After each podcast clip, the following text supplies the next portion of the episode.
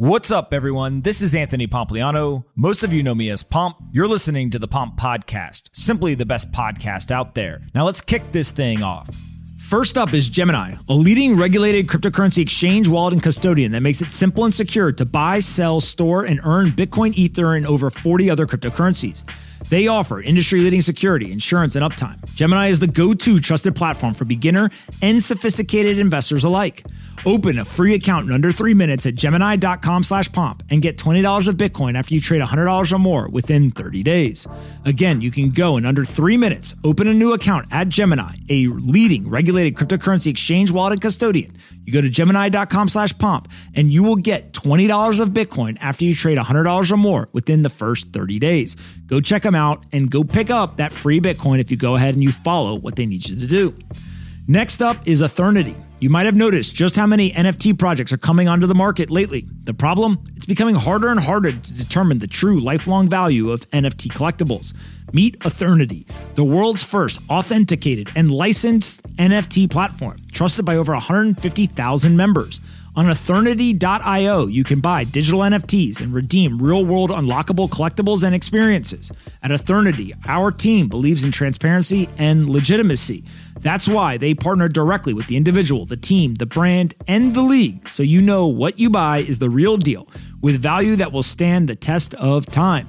So visit Ethernity.io to register for upcoming collections, buy and sell on the marketplace, and much more to come from the app to packs to virtual worlds and gaming. It's. Ethernity.io. Go check it out. What I like about them is they've got tons and tons of licensed content, so I think you'll like it too. Ethernity.io. Last but not least is BTCS. BTCS is a NASDAQ listed, publicly traded company, the big boys. They are the first U.S. public company to secure many of the top layer one protocols. This quarter, BTCS just launched the beta version of a new digital asset analytics dashboard. From across multiple exchanges, the BTCS Data Analytics Dashboard lets you evaluate your entire portfolio's performance with plans to enable year end reports and yield earning on your crypto by linking to BTCS staking pools. This groundbreaking dashboard is currently in beta mode, but you can go check it out. Go test out the BTCS Data Analytics Dashboard now by visiting btcs.com. Again, btcs.com. NASDAQ listed company, the first U.S. public company to secure many of the top layer one protocols. And they just launched the BTCS Data Analytics Dashboard. You can go check it out at btcs.com. All right, let's get in this episode. I hope you guys enjoy this one. Anthony Pompliano runs Pomp Investments. All views of him and the guests on his podcast are solely their opinions and do not reflect the opinions of Pomp Investments. You should not treat any opinion expressed by Pomp or his guests as a specific inducement to make a particular investment or follow a particular strategy but only as an expression of his personal opinion. This podcast is for informational purposes only. So, we've been talking the most of this show about inflation. I know you spent a lot of time thinking about this also, not only from a number standpoint, but what people can do about it, right? So, one of the things that I want to talk to you more about uh, and get your opinion and advice on is like, how can people hedge against themselves or, or, or, invest in themselves from a business standpoint against inflation? Forget gold, forget Bitcoin. What can they do uh, to protect themselves against inflation from a business standpoint? Yeah, well, you guys got the corner rallied on on Bitcoin, so I'm not even going to go on that one. But um, from my perspective, I think there's a couple different things. One, first and foremost, I talk about this until I'm blue in the face, but there are all these businesses out there in the world that are doing the one thing we care about during inflationary periods, which is they're cash flowing at a rate that's higher than inflation. And in fact, as inflation continues to grow, those businesses raise their prices right along with them. These are things like essential services. Think laundromats. Think the yardscaping uh, team that you have. Think car washes. We just bought a car wash last week, or we're in a deal. Hopefully, it goes through um, to buy a car wash that's about seven hundred thousand dollars. The car wash itself does $81,000 in revenue, I'm sorry, in profit a year, and the piece of land is worth about $600,000. So we're buying a business at like a 1x multiple, which in the world of crypto and stocks would never happen. So the first thing I would say you could do is before you even think about protecting your business, I also think you should think about how do you cash flow in ways that are almost correlated with rising inflation. That would be what I would be doing today.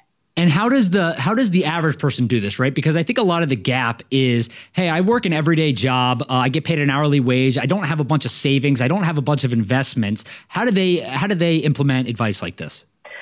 Uh, a couple different ways. Well, first of all, if say you want to have an immediate endorphin rush and go do it today, you could start investing in stocks that do this exact same thing in small medium business space. So, you know, there are stocks out there today. Uh, there's actually a car wash company. I'll look it up while we're on here. There's a car wash company that went public for, to the tune of multiple billions of dollars. They have a subscription revenue business. So, if you believe in my theory, you could invest in stocks that track it. So, what are the biggest stocks out there that do things that are essential, like laundromats and car washes. Then you could take it up one step from there. And you could actually say you don't have any money. So you have zero dollars to invest. You might have some extra time. And what you could do is there's plenty of people with so much money sloshing around right now, they don't know what to do with it, but they don't want to be the ones to go and run and operate these businesses. So be the operator for them. If I was working a nine to five and remote, uh, like most people are these days, I would be thinking about how could I get equity ownership in a business? Who are my rich friends or my parents' rich friends or my rich neighbors that I could say, hey, what if I actually went out and like I picked up the coins for the laundromat once a week, or I ran this car wash? It's not rocket science for us. Uh, you bought it, and I'll take a percentage of the equity. Uh, and this is called value added deal structuring. It's just a fancy way of saying lots of times people who have money don't have time. People who don't have a lot of money have some time, make a trade between the two.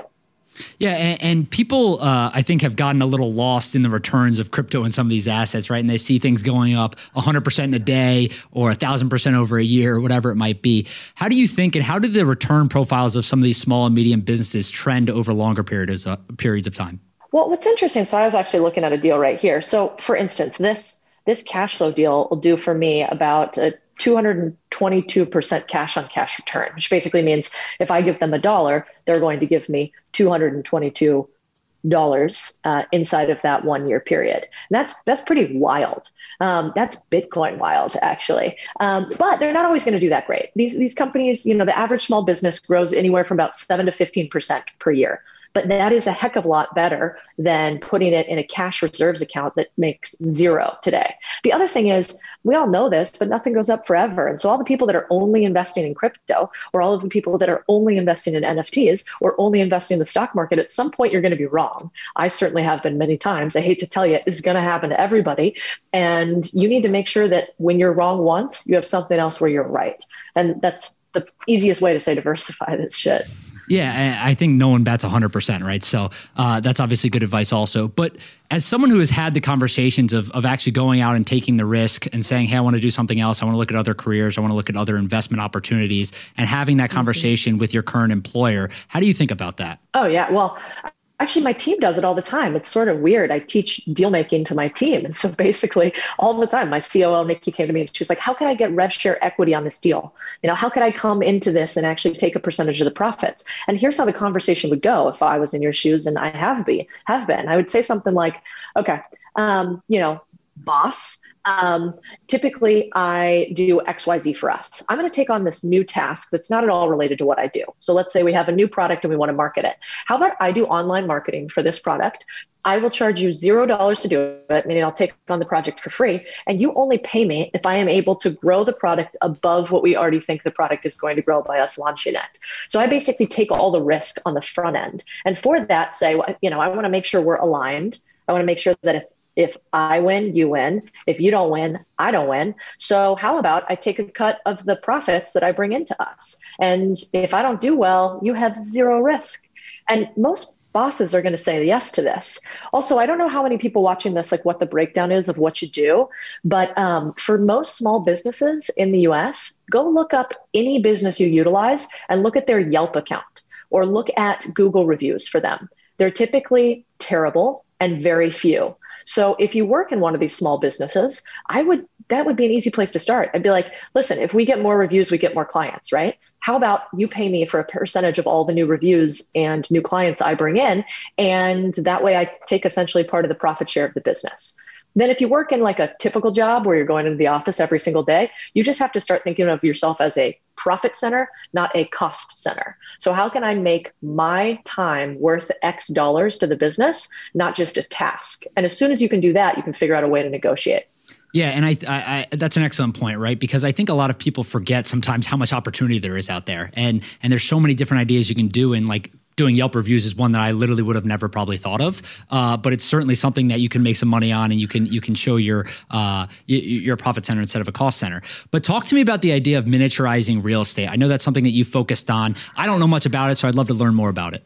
Well, I like finding weird ways to cash flow. But um, one other thing on the first thing, I was talking with Neville um, Medhora, copywriting course. I don't know. He's like an OG on the internet. Yep. He's been doing it forever. And I was talking to him yesterday on his podcast, and he was saying, "Well, you know, here's what you could buy for us from us. You can buy this course for X dollars, and you know, we used to do consulting. Now we don't do it anymore." And I said, "Well, you could go out and keep trying to sell people that, or Neville, what if instead, why don't you reach out to the small businesses that are located here in Austin? You're good at copywriting, which means you're good at online selling, and you're probably good at doing, uh, you know, online lead gen, bringing in new."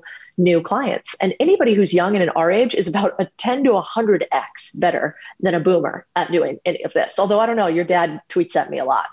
So we're, we're, trying to get him off the internet, so don't encourage it, all right? Uh, I totally can't help it. So, um, but I think uh, so. I would be doing that for all of us young guns. Like, why not go out to these services that you use all the time and, and try to get them on the get them on the internet. We talk about web 3.0. Half the US isn't even on web 1.0. If you can bring them on web 1.0, you can make money without putting a dollar in. Yeah, and I was going to ask. It seems like there's a large disconnect still of people that think we've transitioned to a new era of the internet, uh, where there's these DAOs and there's these communities and all these things, and people often forget that there's this large percentage of people who do not have websites set up for their businesses, right? And it seems like you've done a really good job of finding opportunities there. Um, yes, so, I think that's right. And I can circle back to your question too on miniaturizing things. Yeah, let's talk about miniaturizing real estate. Distracting you. No, let's talk about yeah. it because I, I, I honestly don't know much about it. I think it's fascinating. I know you talk about miniaturizing uh, homes, small homes, uh, mailboxes, yeah. uh, pet hotels. So just tell me a little bit more about it. Dude, so fun. Um, so basically, I think we've all realized this, but making money is just a game right? It's just a game. And you just try to find what sport you're better at or have some unique advantage. You know, if I'm five two, I'm probably not playing basketball. If I'm six four, maybe I am. Um, and so in in the world that I was that I like to play in, uh, I go and find weird people that make money doing things I would never think about. Uh, that I think they're smart, but I don't think they're geniuses. So I could probably replicate it. So I have this friend, Lisa Song Sutton, um, and I think I just put a tweet on this. So if anybody wants to see it, they they can see the full breakdown. But essentially, I was like, Lisa, what are you up to lately? She's always got weird deals going on. She's in real estate. She goes, you know what? I just bought a postal service company. And I was like, can you explain that to me? She's like, you know, you go to UPS or FedEx and you like send out your your your mail, right? And I was like, oh, I guess maybe there's money in shipping. That can make sense. A lot of Amazon going on. She's like, wrong. It's not where the money is. The money is actually, and think about it like storage units. You know, lots of people invest in storage units now, but miniaturize it into PO boxes. And she's like, so each PO box, I charge somebody 20 to $30 a month to use this PO box. And since we're all now on the internet and remote, we maybe don't want, you know, weird people on the internet to know where we live. So we send it to a post office box. And so she's like, So I have now a thousand post office boxes in one tiny thing. I mean, size of my office, it's so small. And she's like, And I make, uh, what were the exact numbers? She makes $22,000 a month in tiny storage units off of uh, this deal. And the cool part is you don't want to do a franchise with UPS and FedEx because they only let you to have 300 mailboxes. This one allows you to have a thousand. Um, and how much and so how much labor does that require? How much labor does a deal with that require? Is she checking the PO boxes all the time? Well, with 22K in profit, you can actually have a nice little operator in there. Yeah. We're talking about a couple hundred K a month. Um, so she actually hired one of her friends who was a cocktail waitress and tired of cocktail waitressing on the Vegas Strip. I can't imagine why anybody would get tired of that. And um, and so she basically put her in instead and said, "Hey, why don't you take off the stilettos and you know you can come and run the store and basically we can hire somebody to be the daily you know person in front of the store but you can manage it and we can open a couple different locations. And so now lisa sometimes parades around there doing different things but for the most part she's out of the business. And if you think about it it's the same thing we've done in real estate historically forever. You know first we had like well, not first, but we've had a lot of really big buildings, like industrial scale business buildings. You used to only be able to buy if you were, you know, titans of industry. Now some normal people can buy it. Then we went a little bit smaller and it was like commercial buildings, like, oh, you could only buy those if you were a titan of industry. Then it was like strip malls, and then that got commercialized. And then we went down to multifamily units, like apartment buildings, et cetera. And then we went to single family houses. And then we went to storage units. And then maybe we went to boat or RV parking, which I've invested in some of those. And then it's like, how else could you take it smaller? So I thought mailbox money was a cool one. Uh, I also talked about one that's glamping related and one that is for tiny pets. And we could talk about either of those. Yeah, why don't we go through both of those? Because I think people, this is a fascinating concept, right? And you're, you're totally right when it makes sense from going down to large commercial buildings all the way down the spectrum. Uh, but maybe let's start with glamping. Are these just like really nice campers that you're renting out to people? So that's what I thought the play was. I thought it was like hipsters need to be in nature. And so we want to get some vitamin D and we could sell them an experience in a glorified tent for a couple hundred bucks a night. But the play that I thought was even more interesting is another girlfriend of mine, Kate Hancock. She, um, I asked her what she's up to lately. I just like to ask my rich friends, like, what are you doing? And then maybe I could figure out how to do something similar. And so she um, bought some land in Joshua Tree, she told me, which is located in California. And at this point, there's going to be a bunch of people that are like, this is the problem. Stay out of the national parks, but like pick any national park surrounding area. She bought a national, uh, she bought a Joshua Tree, and she bought for about fifteen thousand dollars, ten to fifteen thousand dollars, three to four acres. And first of all, I thought that sounded ridiculous. I'm like, you can get land near a national park for that cheap? Yes, you totally can. Go check on Zillow and Redfin. I was dubious too. So she bought this land, and then all she did is on each parcel of land, you can do something um, on a site called Hipcamp that also now exists on Airbnb, where you list camping sites. No toilets, no tents, no airstreams. People come and they rent the ability to camp on the land wow. from you. In each acre, you can have seven to eight tents. So she took fifteen thousand, let's call it ten thousand dollars to make the math easy, easy, and she makes about a fifteen hundred dollars a month on one acre of land because she has six to eight campsites that are reserved about seventy percent of the time, uh, which is wild. Yeah, see, I, I would have thought that she was putting up uh, these massive tents and helping people with uh, kind of the whole idea of uh, come to Joshua Tree, you'll get a really nice tent. But that's even more fascinating. I guess it, uh, it, it would just depend on like where else can they find camping? If there's no other resources nearby, then then that's the only one that makes sense. So talk to me about the pet hotels. Yeah. So the, actually, the second tier pet market is fascinating, which I didn't even know what this was until we have a guy in our deal group who. Um, just was looking at, at buying pet hotels, sort of interesting post pandemic. A bunch of them shut down because they were not deemed essential, right, during the pandemic. And so he was like, I think I could buy a couple at a discount. Let's look at the economics. So we were running through the deal with him. And, um, and, and the deal itself was interesting. These things make a lot of money. Um, and for the most part, they're like starting to get resold out in cities again because uh, were traveling. But um, the part that fascinated me is when I think of a pet hotel, I think of dogs and cats, right? That like seems reasonable. And he said their largest growing segment is the second tier pet market, which apparently includes things like ferrets and rabbits and parrots and birds of varying type. And and I thought about it. I'm like, wow, you know, for dogs, you maybe have need to have a little bit of room. For cats, you need to have less. But then, like, how tiny would a hotel be if all you needed it for was for rabbits and ferrets? Um, and so he has a segment of his business that I swear to you is literally, again, probably the size of this room, and you could fit like I don't know, 42 bajillion ferrets in here. And, um, and so the multiples are really interesting. And he bought this business. Uh, I think he's looking to close the deal right about 800K for the real estate, the land, but he is actually able to double the profits of the business by only targeting the second tier market. And so like you guys out there might be thinking, okay, this is interesting, but like I don't want to be a ferret babysitter. Totally reasonable. Um, but I think the the main point here is really um, how could you look for these weird opportunities in the market that nobody's talking about that are boring businesses where you don't have to be the next creator of the next DAO or NFT or whatever. And the one thing I like about it is yes, dabble in that space, but also make sure that you have something that people still want if the whole internet hype doesn't maybe continue at the same level than it does. And that's sort of my plea for our generation. So that was fascinating. My biggest takeaway might be that you must have the most interesting group of friends ever that, are buying campsites, that are buying ferret hotels, uh, PO boxes, and whatnot. I love it. Uh, I got John here, uh, my brother, with me. John, what questions do you have? What's up, Codie? How are you? Going on, man? Um, so I got a few questions. One, obviously, we just went through a massive recession. What industries do you think are just recession proof? You talk about laundromats and car washes all the time. What what industries do you look at to kind of be recession proof to hedge yourself against that? Well, more than ever, and you guys get this. I think it's not just industry; it's geography. I, I used to think that geography meant uh, international. Like, do I want to invest in the US? Do I want to invest in China? Do I want to invest in emerging markets? Now I'm like, do I want to have zero exposure in California? The answer is yes.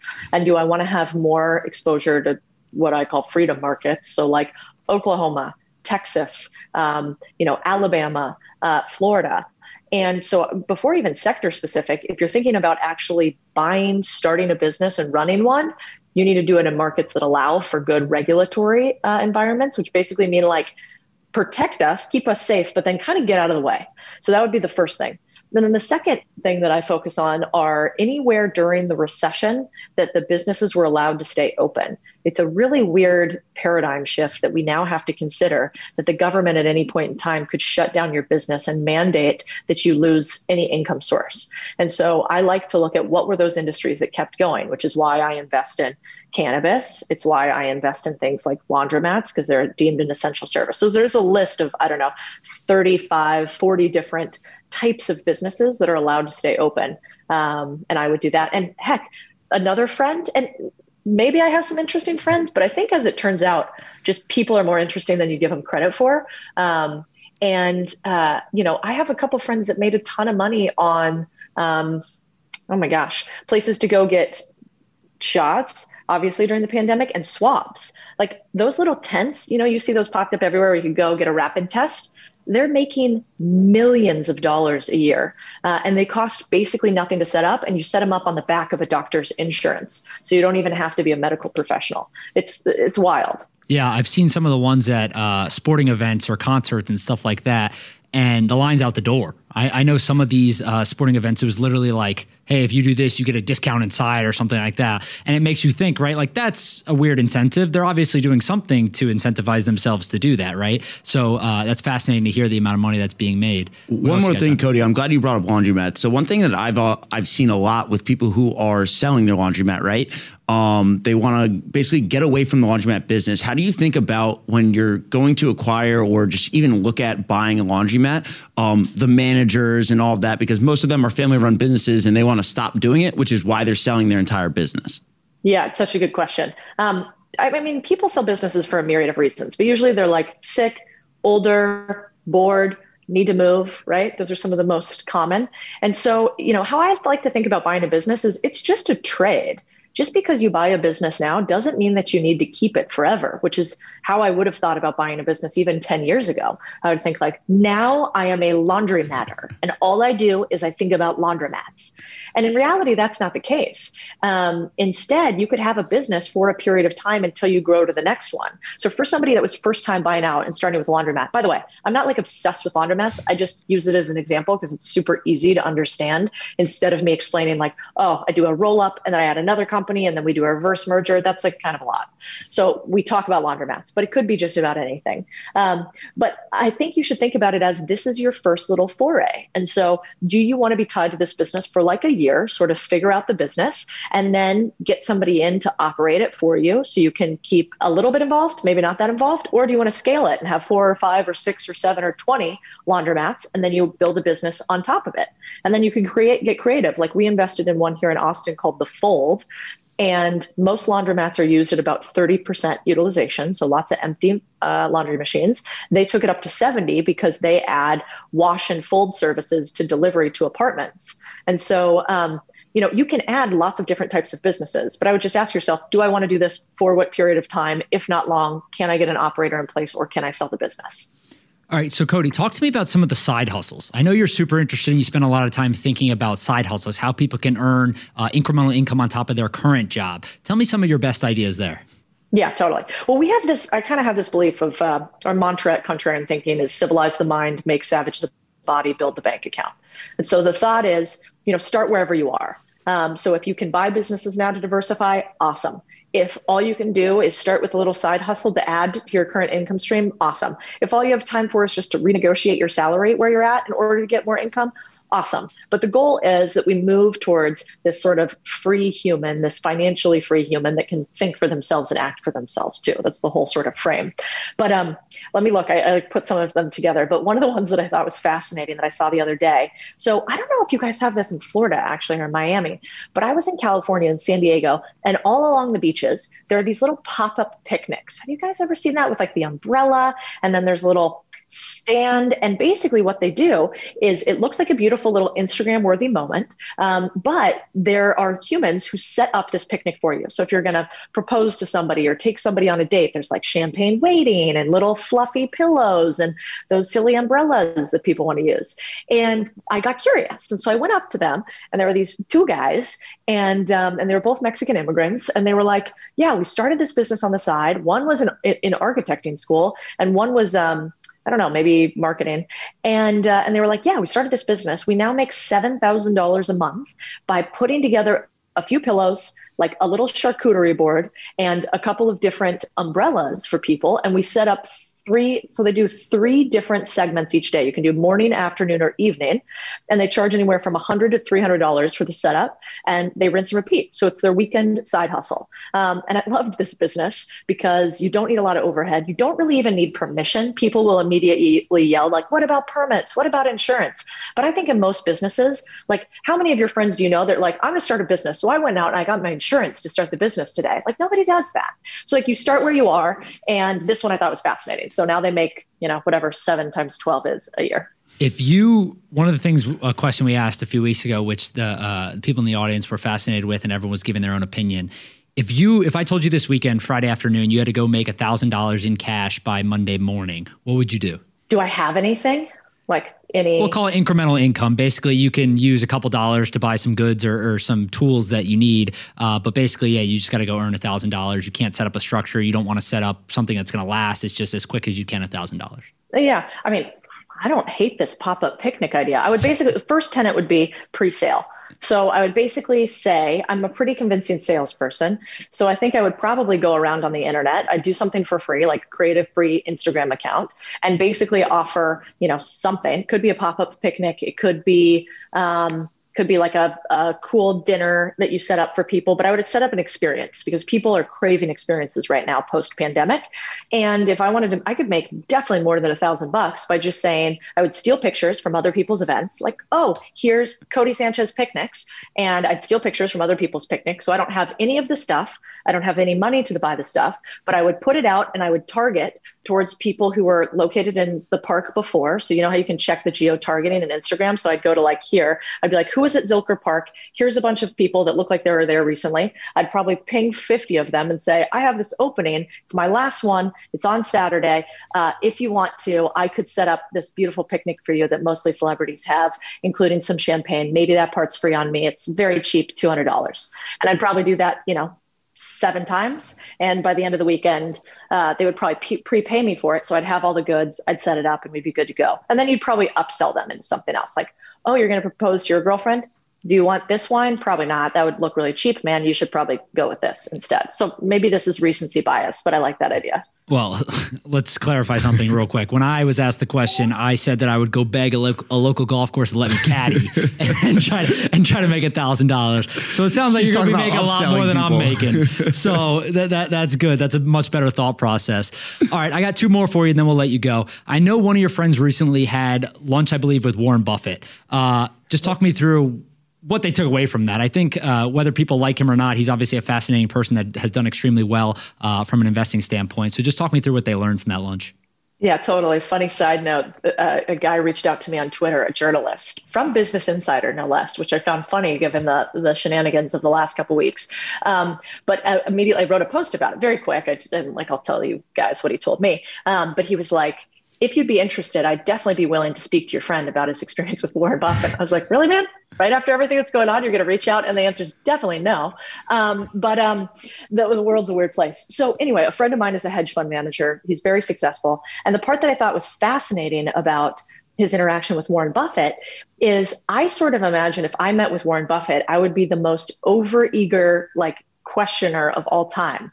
And what my friend said is that instead of that, it was like Warren Buffett assaulted him with questions. He's like, first of all, who am I to answer anything to Warren? But the whole time, all Warren cared about was hearing from my friend all of his favorite ideas. What stocks are you trading? What are you interested in? Why? I don't believe that thesis. Dig down into it for me. Talk to me about like the worst trade that you ever made. What's the one that you're excited about today?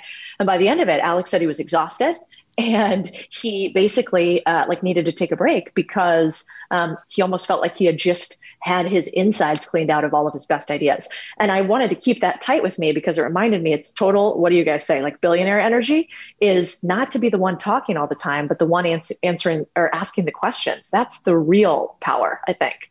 Yeah it's fascinating because i, I recently heard uh, this this idea from Sam Hinkie, and he basically says whenever he meets someone uh, that is one smart and wants to make a connection with him or be friends or whatever it is, he basically says, "Yeah, let's stay in touch." Uh, but anytime you come across something interesting, send it to me right? Just send me an article, send me an idea, send me whatever it is, an investment. Uh, and basically, what he uses it for is one, he gets a lot of really good information, and it's kind of like a, a, filter for him to find a bunch of stuff.